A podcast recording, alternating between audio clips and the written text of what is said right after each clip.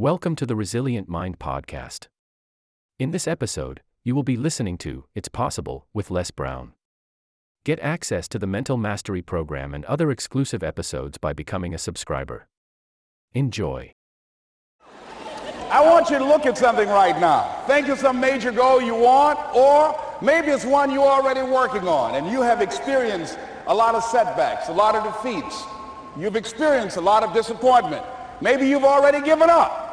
And maybe you just need a little fire, a little encouragement to get back in the game again. Here's what I want you to look at. There are winners, and there are losers, and there are people who have not discovered how to win. And all they need is some coaching. All they need is some help and assistance, just a little support.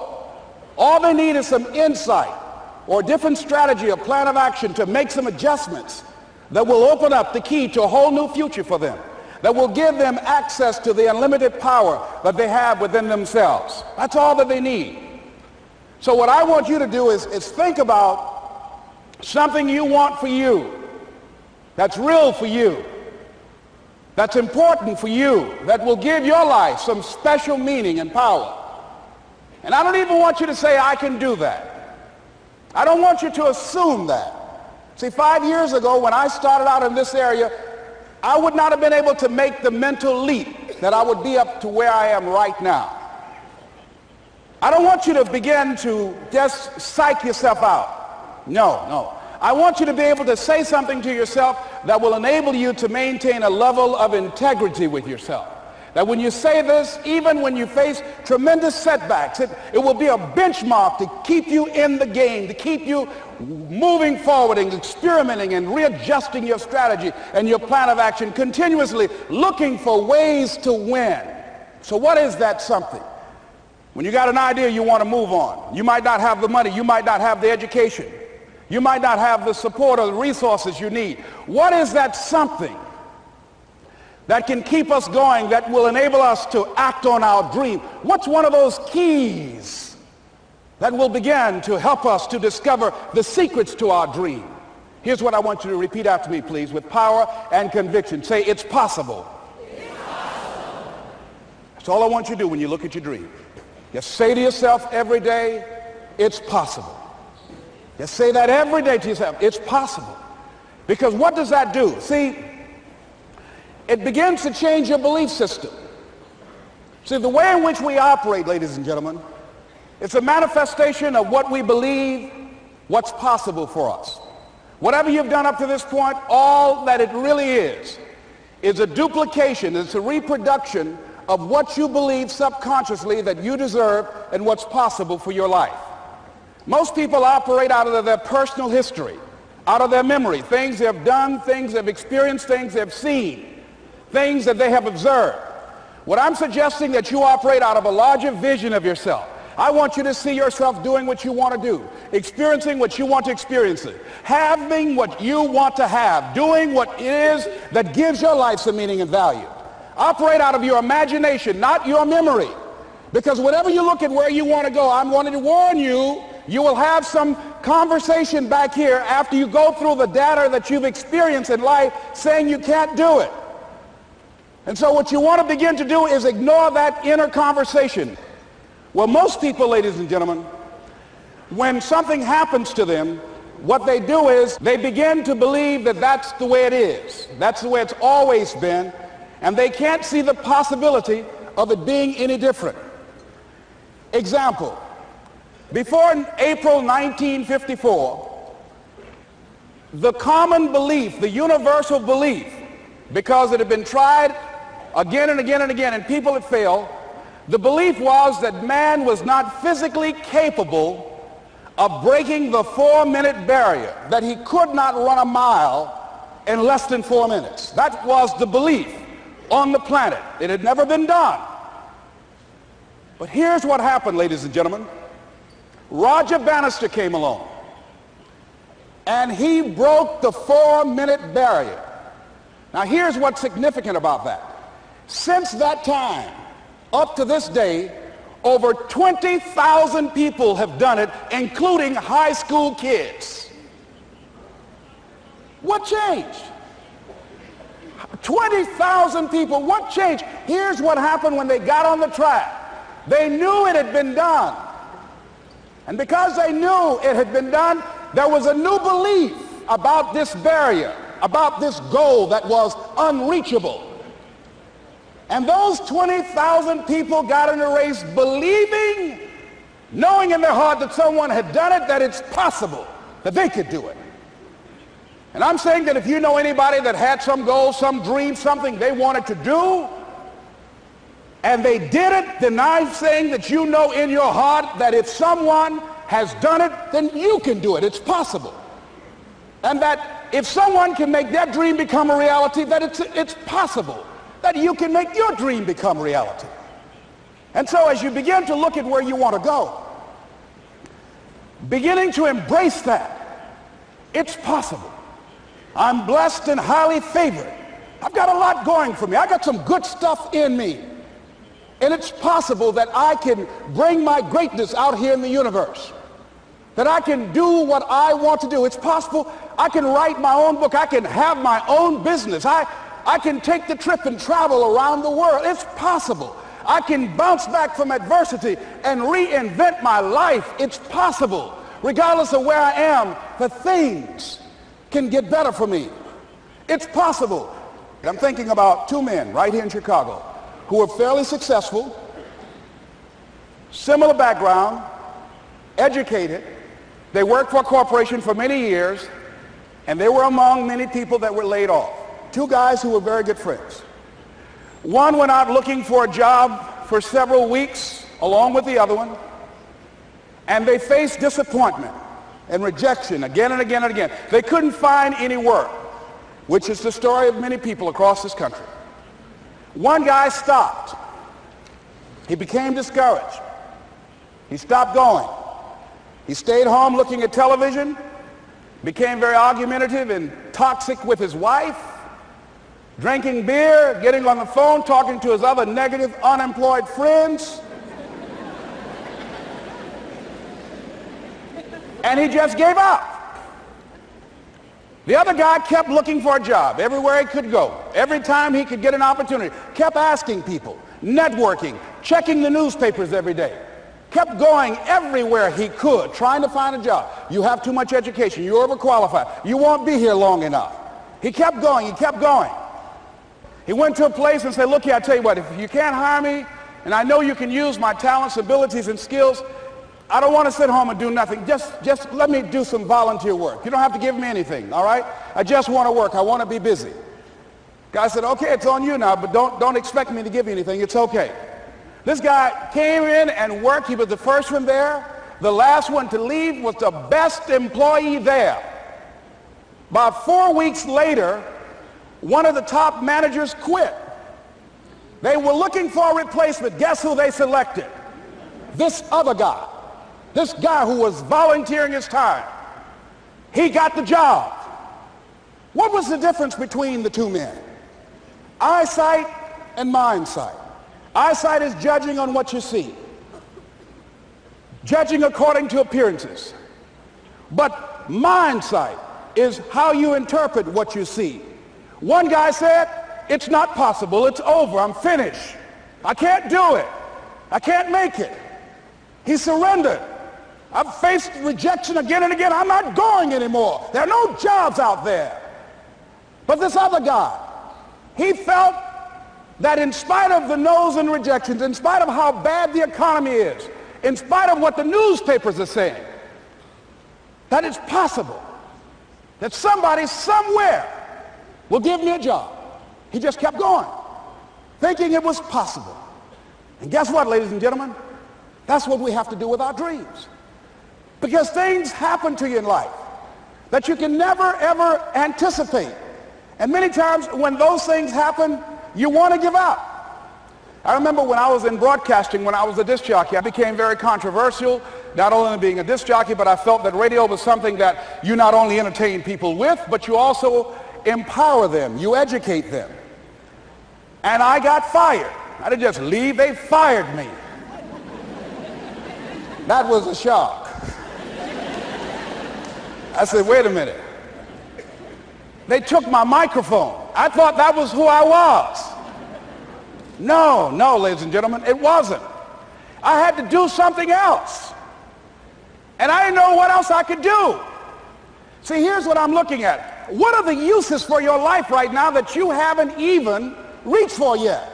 See, I believe that when you don't have enough encouragement to act on your dreams or ideas or you're not enlightened enough, that life will act on you. See, life had moved on me and said, Les Brown, you have outgrown this. It's time for you to do something else. Well, I wasn't enlightened enough. I organized some disc jockeys and got my job back.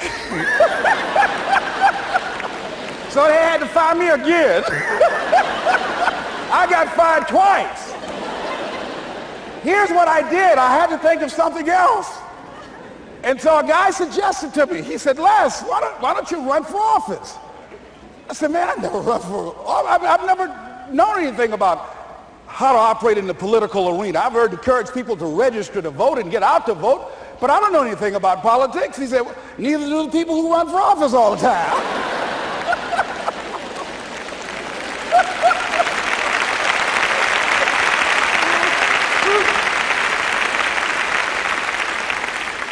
So I ran. Now here's what I'm suggesting. I ran.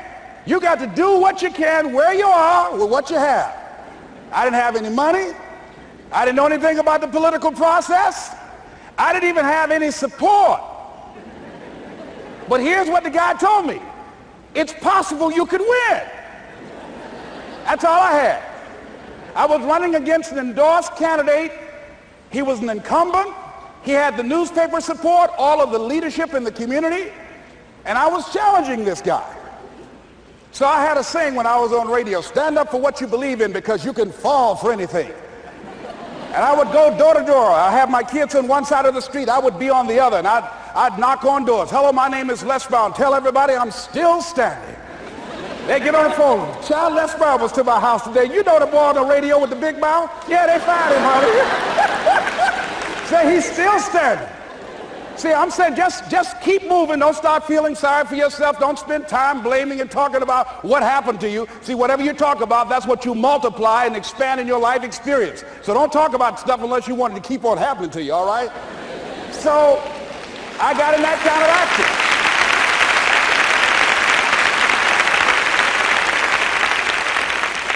As I continue to do that, had my children with me, were going door to door, didn't have enough money.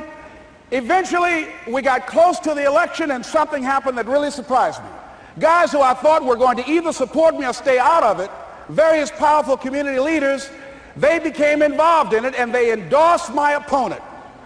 I felt devastated. Now that's going to happen to you when you're working on your dream. Things are going to happen that's going to catch you on the blind side. That was shocking to me. They didn't have to do that. All they had to do was just stay out of it. But here they go, come up in there messing with me. Now that's going to happen. There's some people who believe it's their personal business to stop you from living your dream, all right?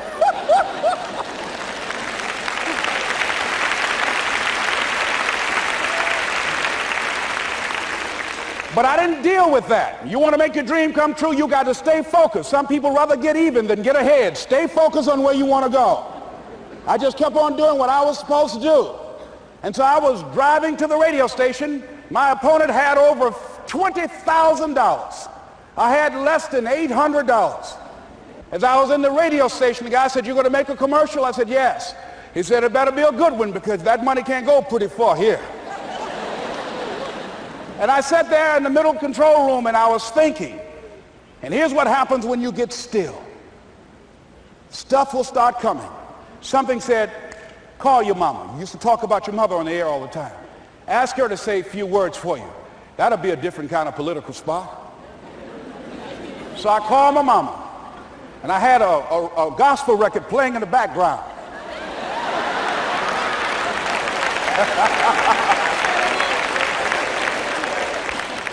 and then I had my mother say, hello, this is Mrs. Mamie Brown. When I raised my sons, I raised them to be good children. When they got out of hand, I beat them behind and made them go right. Please vote for my son. He's a good boy.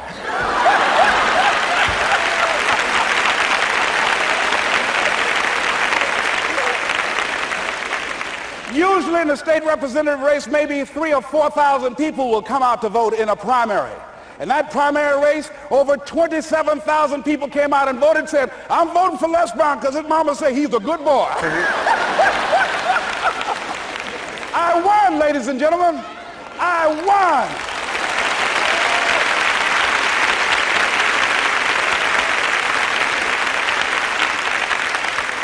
So you've got to be willing to stay focused, to be creative, to be relentless, because things are going to happen to you when you're working on your dream, when you get on track. I remember when I first got involved in speaking, one of the main things that speakers like to do is speak to, speak to a certain association that they have over 10,000 of their sales reps had come to this convention. And I was relentless. I kept saying, it's possible. It's possible. See, what I want to let you know and set you up for, because you said it's possible, don't mean that you're not going to have any problems. that Murphy's Law ain't going to come and slap you side the head. oh, Murphy going to come visit you. He's waiting for some of y'all out in the parking lot. oh, you say it's possible. Okay, it's possible. You better get up. Well, I was working. I kept saying it's possible. They got other speakers on this program. I can be on that program too. I kept selling myself. I got all fired up. And I was calling them every day, every day.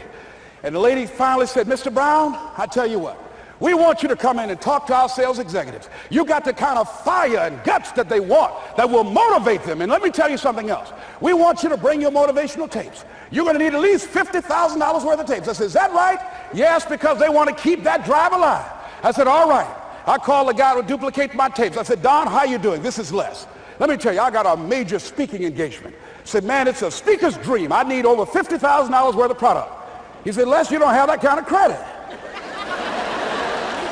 I said, I know, but Don, I can sell that. Just, just right after speaking engagement, I'll give you money in four days. He said, are you sure, Les?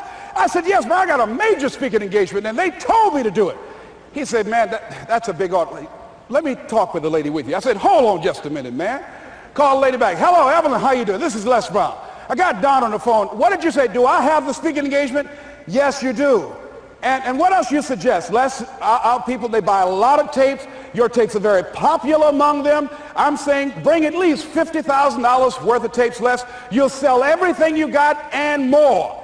I said, did you hear that, Don? He said, yes. I said, now, if anybody else has to make a decision, are you the final person? She said, I'm the final person. I will send you the contract. I want you. I said, you hear that, Don? He said, yes. I said, oh, ye of little faith. I said, duplicate the tapes, man. Hung the phone up. Well, he duplicate the tapes. One week came by. I'm checking the mail every day. No contract. I said, come on, Murphy, don't start nothing, man. Come on. Come on, man, give me a break. Come on, you know, this ain't fair. Come on, man. Give your boy a break. Come on. I talked to myself, you know. I didn't want to call him right now. Two weeks passed by. Murphy said, don't you think you ought to call him? I said, okay.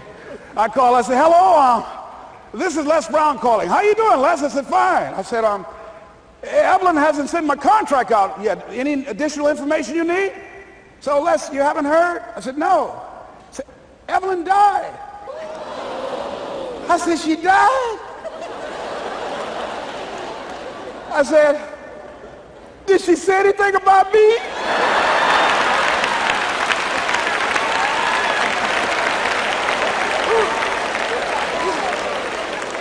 when I got home, I was so wiped out. And Murphy was in the house waiting on me. Murphy said, is it possible you want to listen to some of your tapes?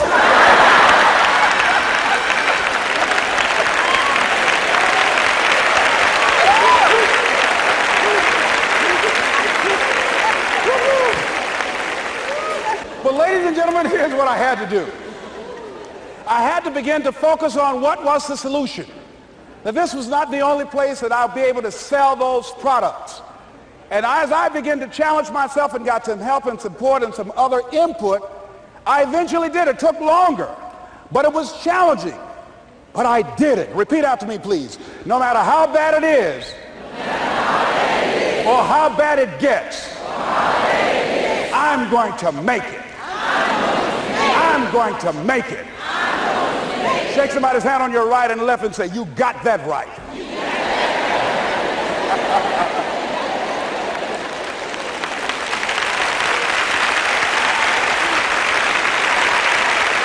Repeat after me, please. It's possible. It's possible. I can have my dream. I can get what I want. I must be I must be creative and never give up. and never give up. Now, let me share something else with you, ladies and gentlemen. When you know within yourself that there's something you want to do, and I believe that all of us were born with a purpose, that all of us have something that we are supposed to do, that all of us have some goodness within us, and that goodness gives us a responsibility to manifest our greatness.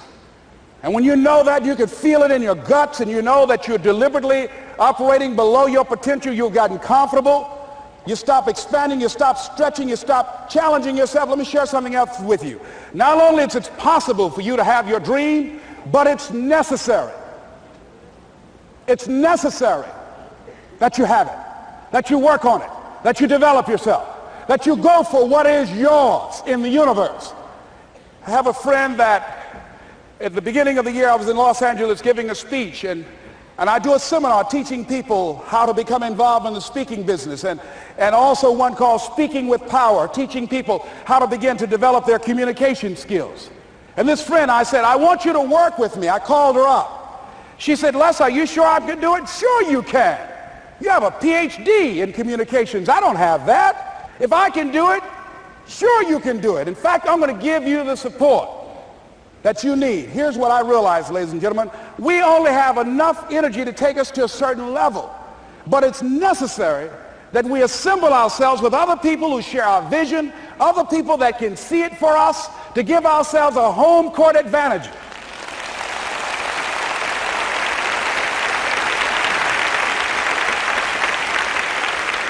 So it's necessary that you seek out other people who think like you, who are growing, who have decided that they are not satisfied with where they are. See, I don't believe that the necessity, that necessity is the mother invention of invention. No, necessity, in my opinion, is not the mother of invention. Refusing to accept things the way that they are is the mother of invention.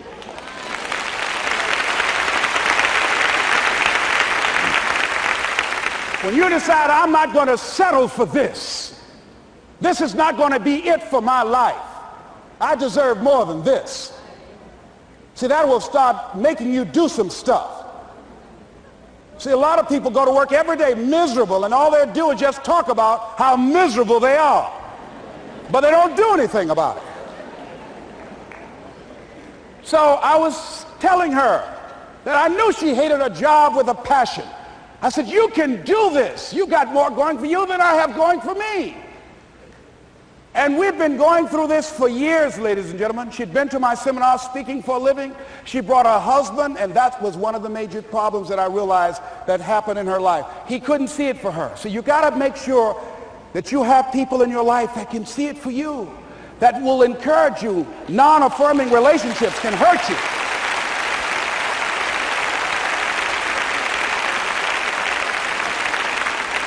And I talked to him. I said, you know, I don't have anything to do with, with your marriage. He said, you and I are good friends, and she and I are good friends. And, and I'm not taking sides. I said, but if you can't see it for her, don't tell her that. Just give her some support. What if you're wrong? It's possible, man, that, that if, if I'm doing it, she can do it. Well, you're different. How are you going to tell me that? You've seen her speak. She's got great speaking skills. Don't underestimate her. You don't know. You've got a great woman here. But you see, people who can't see it for themselves can't see it for you. He was happy.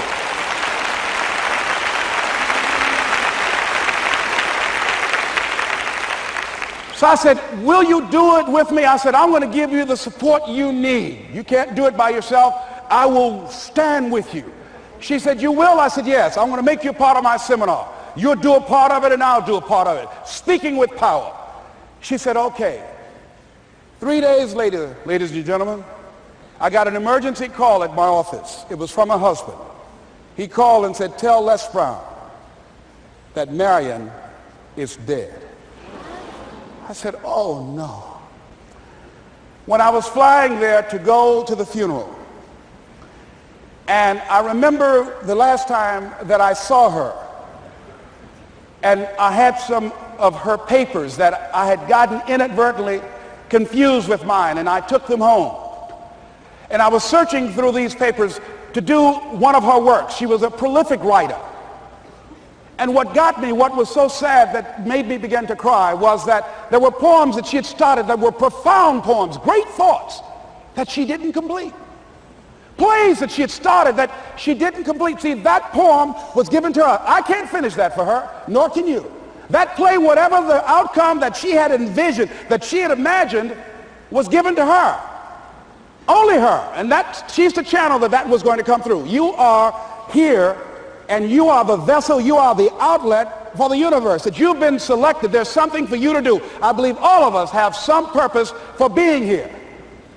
And as I was going to the funeral, and I was reading a newspaper that said that, that millions of people are dying because of, of what they're eating, talking about their diet. And I'm sure that it, it was Marion talking to me, whispering, saying, Les the next time you speak, say that even more are dying because of what's eating them.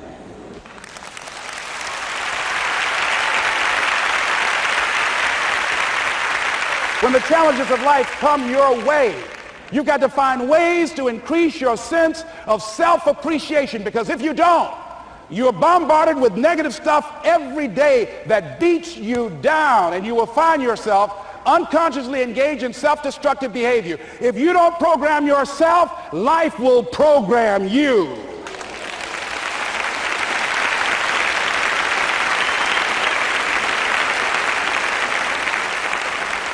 So you want to have an agenda for your life. It's necessary that you have some direction for your life. A friend um, at the National Speakers Convention gave us presentation, and it really struck me. He was talking about when he was traveling across Europe, Warren Greshes, and he said at different points, soldiers would wake them up on their journey and ask them the question.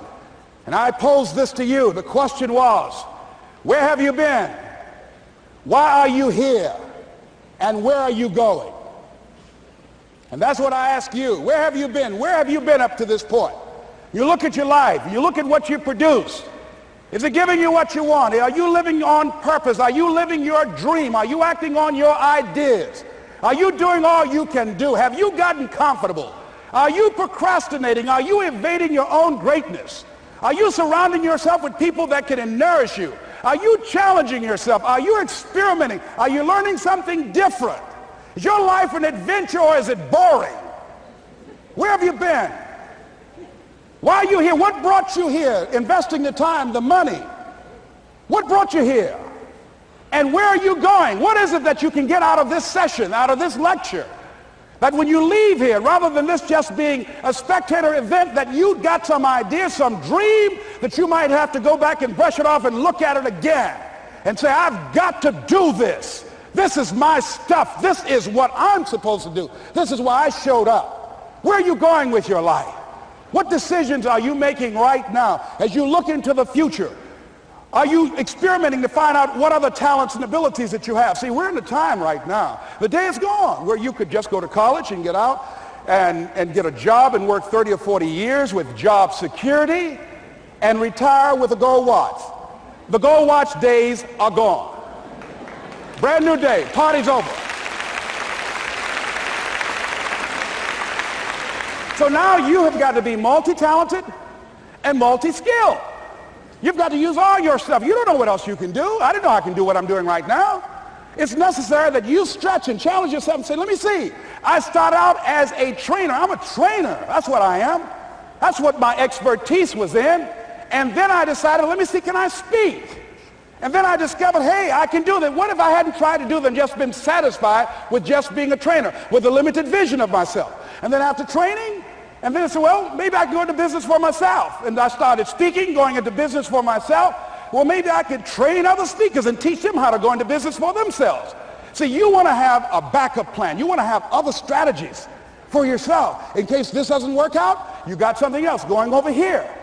You don't want to ever put yourself in a, in a situation where you have a limited vision and you're only using a limited amount of your talents, of your skills, and of your abilities. And I'm saying to you, it's possible you've got some talents, some ideas in you, your ability to do some stuff that you haven't even discovered yet. And I'm suggesting that it's necessary that you get outside of your comfort zone. It's necessary that you develop some new relationships where you can learn from people. It's necessary that you do reading, that you do research. It's necessary, if you're already involved in some business, that you don't be satisfied with where you are. If you want to make it today, it's necessary for you to constantly look at ways of getting better. Not only is it possible for you to have your dream, and it's necessary for you to challenge yourself to go after it and get better and leverage relationships that can help you get to where you want to go, but it's you. The major key to your reaching your dream, your living up to your greatness, your making your contribution is you. If the economy is good, fantastic. If the banks are loaning money, that's great. If people are positive, that's great. You don't have any opposition, that's great. But the major key to your making things happen in your life is you. When I wanted to get on public television, you know, they told me, you can't do that. So wait a minute, I've seen these other people on. it's possible I can get on. Leo Buscaglia, John Bradshaw, it's possible. Wait, let's, excuse me, hold on, hold time out. Let's be realistic. Come on, be logical. I said, well, wait a minute. Why can't I do it? Let's look here.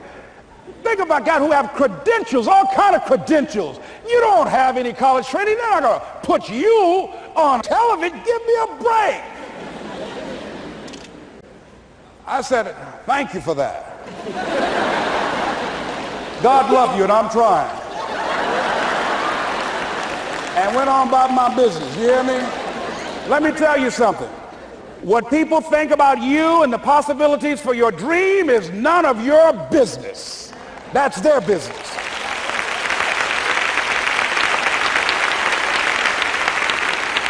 They have no imagination, ladies and gentlemen.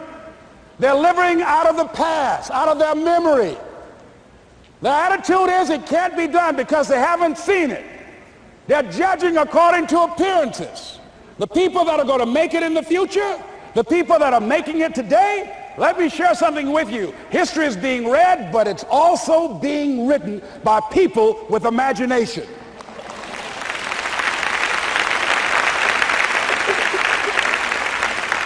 So I went to the next mode, necessary to start talking to people and seeking and asking for what I wanted and leveraging relationships and trying to find out how do the people do it that went ahead of me? How do they do it? And then what is it I need to do? How is it I need to train myself to develop myself? What's the resources that will be required in order to make it happen? And as I start seeking out and asking questions, I started running into people said, I know someone who can help you do that. And they helped me get connected with those people. Remember, we have so much energy that can take us so far. It's necessary that you hook up with some other energy that can take you to the next level. I hooked up with them. They said, let's, let's go. I said, away we go.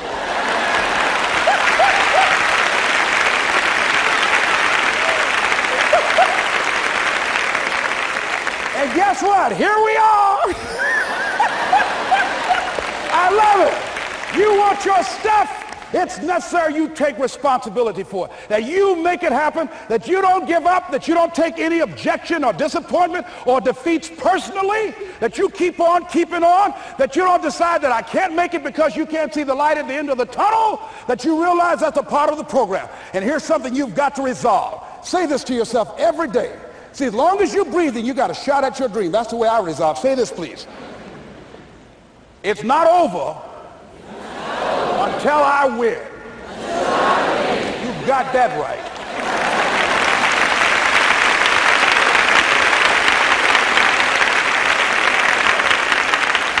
It's not over till I win. Not over till I get through. It's not over till I get over. Not over till I get what I want. Door can't open today, look out. I'm going to come back and take the hinges off. That's, that's how you got to do that. You've got to have that kind of courage, that type of determination. If you want to make it happen, it's you. That you've got to take personal responsibility to make it happen. That you have got to, to own what it is that you want to do, if it's taking care of your well-being, if it's making a difference in our school system, if it's working with senior citizens, if it's to protect our ecology, if it's to create an economic renaissance, if it's just to take yourself to another level, it's you. You've got to make that happen. We can point out many things that can make it inconvenient or can slow us down. But ultimately, it's on us. Next step is, not only is it possible and necessary, and it's you to live your dream, to make this, this greatness that you have within you become a reality, but what I've come to appreciate when you're working on changing your life, changing some bad habit, getting out of addictive situations or relationships, or working to build a dream or making a difference in our society, or learning something that's very challenging. Here's what I, I realize, ladies and gentlemen, and develop a great deal of respect for. It's hard. Easy is not an option. It's hard living. Life is hard. See, it's hard when, when you are 49 years old, been working on a job for 17 years, and they come in and tell you you're finished and give you one week severance pay. And you got to start all over again. It's hard when you're married and raising children and your children are crawling and your husband dies unexpectedly. It's hard handling just the tragedies of life. It's hard. When you're working on something and, and you put everything you have in it, and it doesn't work out, you lose your money and other people's money. It's hard. It was rough when I lost my job. And I could not find a job. It was humiliating and embarrassing, borrowing money and then I couldn't pay the money back when I told them I would. That's rough. How people look at you, how they respond to you. It's very hard. It's humiliating. Here's what I discovered that happens to you in life, that you will go through things and while you're going through them, you can't understand why it's happening to you. But after you go through it you get back and you look at it and you say, oh, now I understand why I needed that lesson. Have you ever happened to you? Raise your hand. Has it ever happened to you that, that I, did, I couldn't understand it then? But after I got through it, then I saw that that was preparing me for bigger and better things.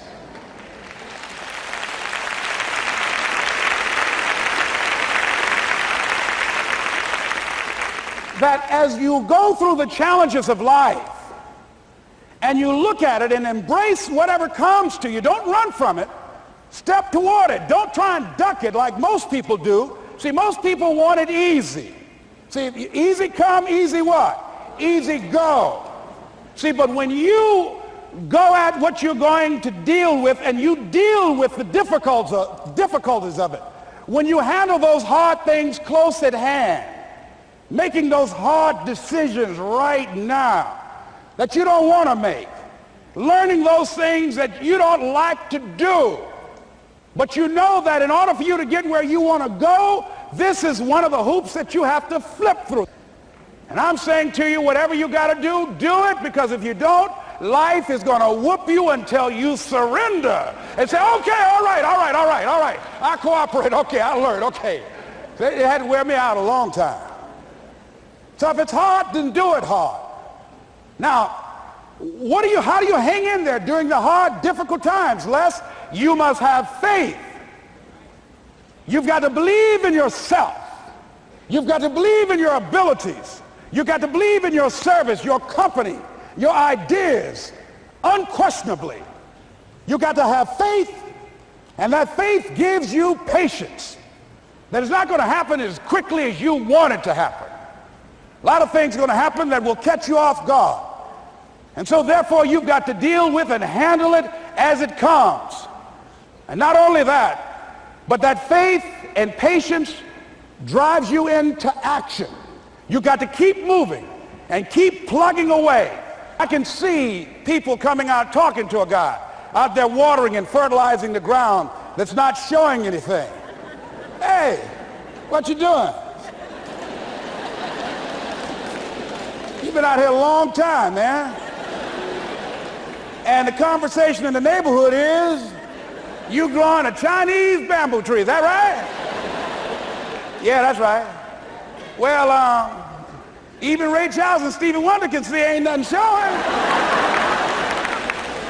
you know that's how people to do you? So how long you been working on this? How long have you been working on your dreams? And you have nothing to show. This is all you got to show.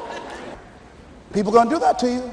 And some people, ladies and gentlemen, they stop because they don't see instant results. It doesn't happen quickly. They stop. Oh, no, no, no, no. You got to keep on watering your dream. And when it began to happen, they stopped laughing. They said, look, whoa, look, look here. It's, look, look how, hey, man, you know, I know you can do it. Look here, you got a job here?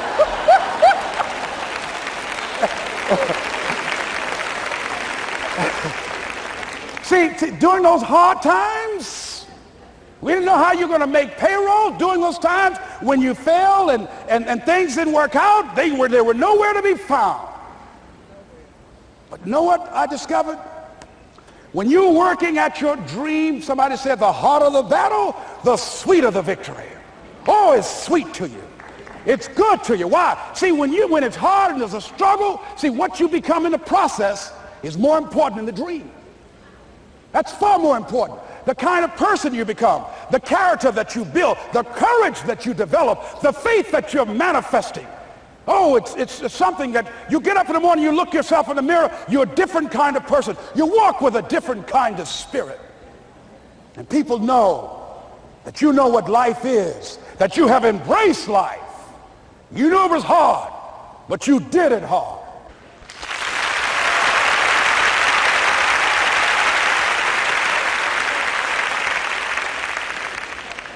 Now it takes us to the next level. If it's hard, why do people do it? You ask people who do things. Why do they go it? People who climb mountains just for the sake of it. Nobody paying them to do it. Just do it. Somebody said, I'm going to run around the world. He said, well, why would somebody want to do that? I'm going to swim the Atlantic Channel. Why?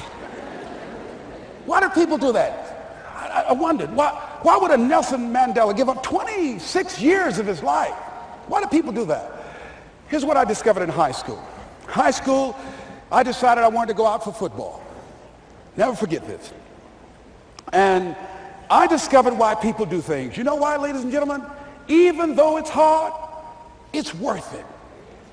It's worth it. See, one day we had Coach Elkin Hepburn had this plaque down there and um, this wood on the floor, on, on the ground. He said, Brown, come over here. Had my suit on. I said, yes, sir. He said, I'm going to have old Larry Littles down there, old big Larry. Yes, sir. Big, fat, sorry Larry. Yes, sir. Brown, I want you to get down bull neck. Yes, sir. He said, I want you running Larry. I want you to put your helmet right in his pit, right up in his chest, and knock him off that board. You hear me, Brown? You can do that. Yes, sir. Can you do that? Yes, sir. Say, hubba, hubba. I say, hubba, hubba. He said, Brown, I want you to knock him off. You're going to make the team. I know you can get him, all right? At him, how sorry he is. Knees knocking and everything. I said, yes, sir. Then he went down to Larry. Larry Littles, who played 12 years for the Miami Dolphins, all pro for 12 years. This is a bad, big dude. 250 pounds, strength, agile, and all muscle. He said, Larry, he said, man, you know Brown down there. He's down there talking about your mom and everything. He talked about how fat and sorry you are and how he's going to knock you off this board. Larry now spitting fire and growling and foaming at the mouth. Now I'm looking at Larry saying, oh, hubba hubba. He said, look at that fool down there growling. He told me he's going to scare you that you're going to leave. Are you going to leave? No, coach, I ain't going to leave. Go down there and knock him out the park. Boy, coach got back. He winked at me. Go get him, Brown. I went hard. I ran into Larry with my helmet. Larry said, boom. I don't know where I landed. when they woke me up, I said, can y'all take this helmet off me for a minute? I said, y'all got any more positions out here? they said, like where? I said, don't y'all need an announcer? I said, Brian, where you going? I was crying. They said, man, some girls over there. I said, I don't care, man. I'm hurt. Said, that fool almost killed me, man. He said, Brown, you quit, man. I said, yeah. I said, what? I said, it ain't worth it, man. No, it ain't worth it. Y'all go ahead. Y'all crazy. I'll be your announcer, man. I was calling the game. I was up there in the booth. Call good games, too. because the pain wasn't worth it to me. And I'm saying to you, you know why people do what they do? The people who go after their stuff, what makes it worth it? It's got to be your passion. You got to love it, ladies and gentlemen. You got to love it. It's got to be what you are supposed to do. You want to sing, and even though they want to invite you to Carnegie Hall, you're going to sing to anybody that listen to you, including singing to yourself. I used to talk to my plants when nobody else would listen to me. You got to write even if no one published your book, write because that was given to you to do. You do what it is you're supposed to. You're supposed to build something. You're supposed to create something. I don't know how to do it. Learn. Do whatever is required. Just go out there. It's possible you can get what you want. It's necessary. If you want it, you got to go into action. You got to be willing to experiment. You got to be willing to fail and to succeed. You got to be willing to form and to develop new relationships. It's you, it's on you. You got to make that happen. Nobody's going to bring it to you on a silver platter and say, here's your dream manifested. No, it's hard. Yes, it's hard. It's difficult. Yes, right. And it's worth it.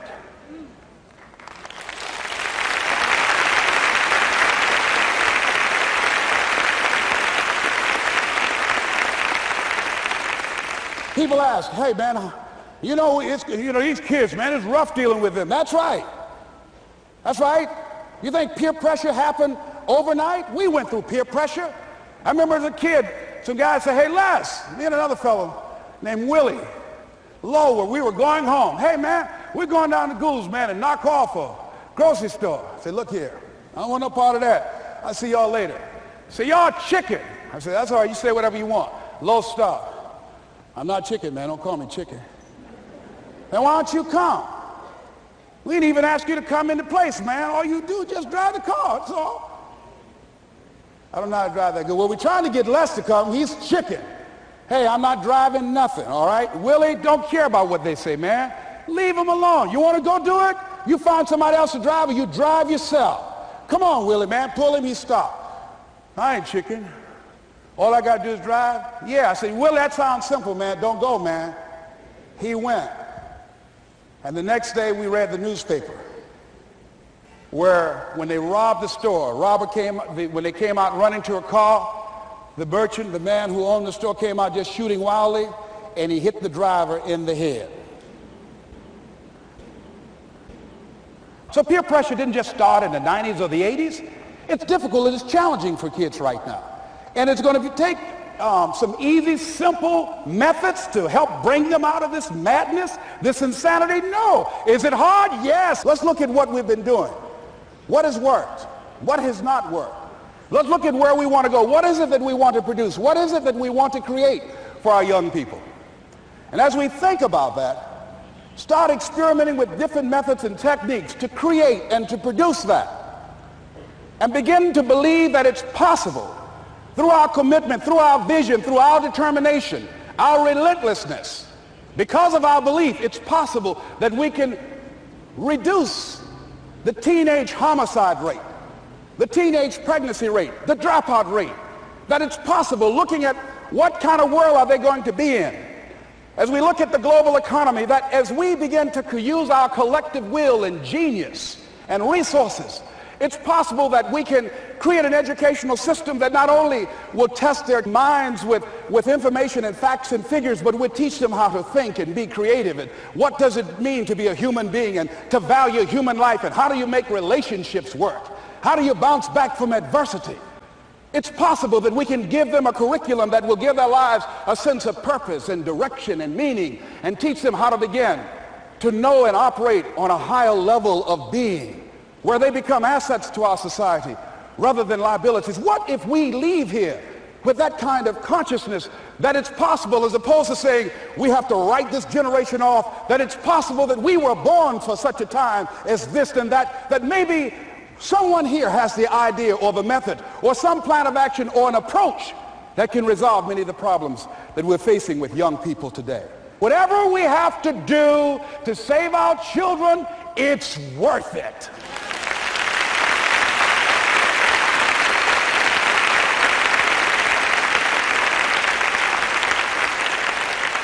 So that brings me to the final step, that it's necessary for us to begin to look at the future and know that it's possible that we can have our dream. Yes, it is. Other people have done it, then we can do it. We fail a lot of times. Well, a lot of other folks fail, and eventually they came back and they succeeded. So it's possible we can have what we want. And we know that we want to get it. It's necessary that we align ourselves with people that think like we do. It's necessary. We get negative, do-nothing people out of our lives. It's necessary. We never stop learning and growing and developing ourselves. It's necessary that we never give up. We know that it's you, it's me. It's being responsible for our stuff and deciding that we're going to keep on keeping on, that we're going to find a way to win or find a way to make it happen. And we know it's hard. It's not going to be a picnic. Yes, it's hard. It's hard. And we will do it hard. And once it's, we do it hard and we go through it, we realize it was worth it. And once you discover it was worth it, it is done. It's done.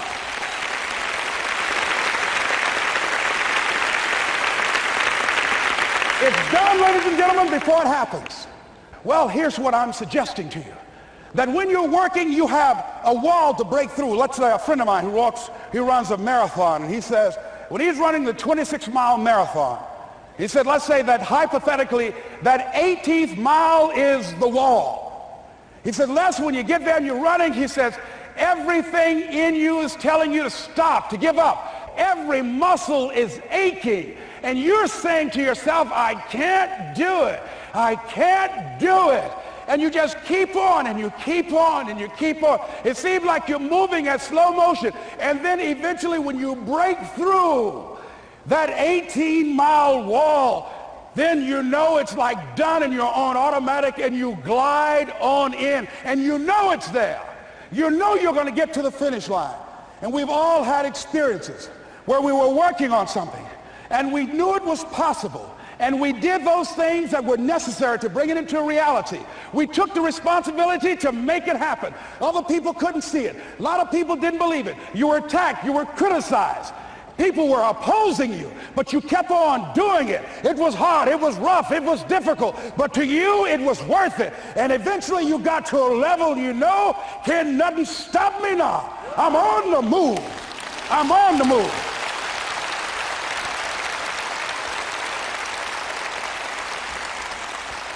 Finally, I'm thinking about a friend of mine who is no longer operating on this dimension. His name was Jack Boland. He had this vision of a, of a church that would serve various types of needs for people, their supportive needs and helping them in, in recovery from drugs and alcohol and, and whatever addictions that they might be involved in. And he was known for bringing in different kinds of speakers. And over a year ago, he was diagnosed as having cancer. And he announced to his congregation that he's going to be taking chemotherapy and that it was a possibility that the cancer would go in remission. And he was optimistic about that. And sure enough, it did for a year. And one of the things Jack always talked about is that he wanted to have his funeral while he lived. And so he invited a few friends, Wayne Dyer and myself and a few other speakers. He didn't tell us why we were there, but once we gathered there, the church, they told us in the room that Jack is going to announce to the congregation, he's bringing his doctor up, the doctor is going to say that we felt we could get, keep it in remission, it's out of remission, and he doesn't have much time left. And whatever words you want to say to Jack that you would say if he had made his transition Speak those words now. Well, we were shocked and, and we were somewhat stunned until Jack got there. They brought him in in a wheelchair, and, and boy, was he courageous, and, and he had a strong smile, and they helped him up the steps, and he sat behind the podium. And each of us got up and we said a few things about Jack and the impact that he made on our lives. And he said, uh, the doctor, after announcing that Jack didn't have long, he says, doctor, he said, I accept what you say, but it's possible that that does not have to be the case. But if it is, I will enjoy life to the very last breath I take, even the chemotherapy. I will enjoy that. And Jack did, ladies and gentlemen. And when they said that all of his vital organs were failing, they called his family and his close church staff to the hospital. and said, he's dying. And so they came and they all gathered in the room. And Jack at that time was unconscious. And he gained consciousness. And he looked at them and he said, with what strength he had, he said, I want to thank you all for being here. You've been a great staff to me. He looked at his sons, his daughter, said, you've been a great family. Said, don't feel sorry for me. He said, I'm, I'm ready to go. I'm, I'm looking forward to the next adventure. And he sat there for a little while, laid there, and he closed his eyes, and, and he lost consciousness. About an hour and a half later, he opened his eyes, and he looked at them, he said, this is embarrassing. I'm not dead yet. they were laughing through their tears. They said, Jack, you are a character. He said, hey, I hate giving up this kind of control. So they predicted that Jack would die at the end of February. And then on the second, they said, he won't see the light of day. He will be dead by morning. Ladies and gentlemen, Jack died on March 4th. And we believe that even in his dying, Jack sent his congregation a message that I want to give to you with his permission. March 4th is the day he died, and we believe Jack was saying, March 4th.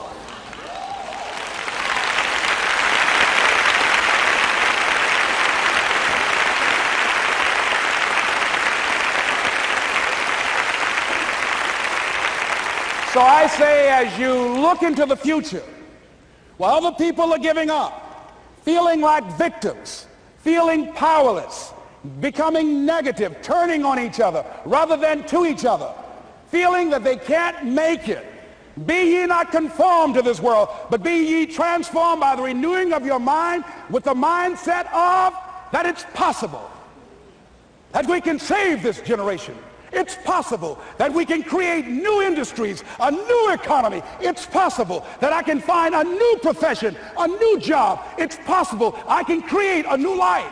And it's necessary that I become actively involved in becoming a positive force in my life and on the planet. And it's me, yes, it's you, it's all of us pulling together, working together to create this brand new future and it's going to be hard. Easy is not an option.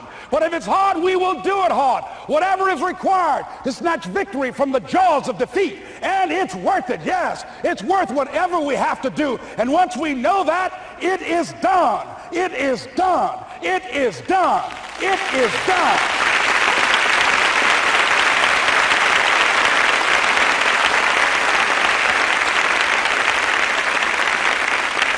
So I say to you, whatever your dreams are, whatever you want to do, in the spirit of Jack, march forth. This is Mrs. Mamie Brown's baby boy, Leslie Calvin Brown saying, it's been a plum-pleasing pleasure as well as a privilege. Thank y'all here. Thank you. Thank you. Thank you. Thank you. Thank you for tuning into this episode. If you're enjoying the content, you can access exclusive material by becoming a subscriber. Continue strengthening your mind by listening to our other episodes.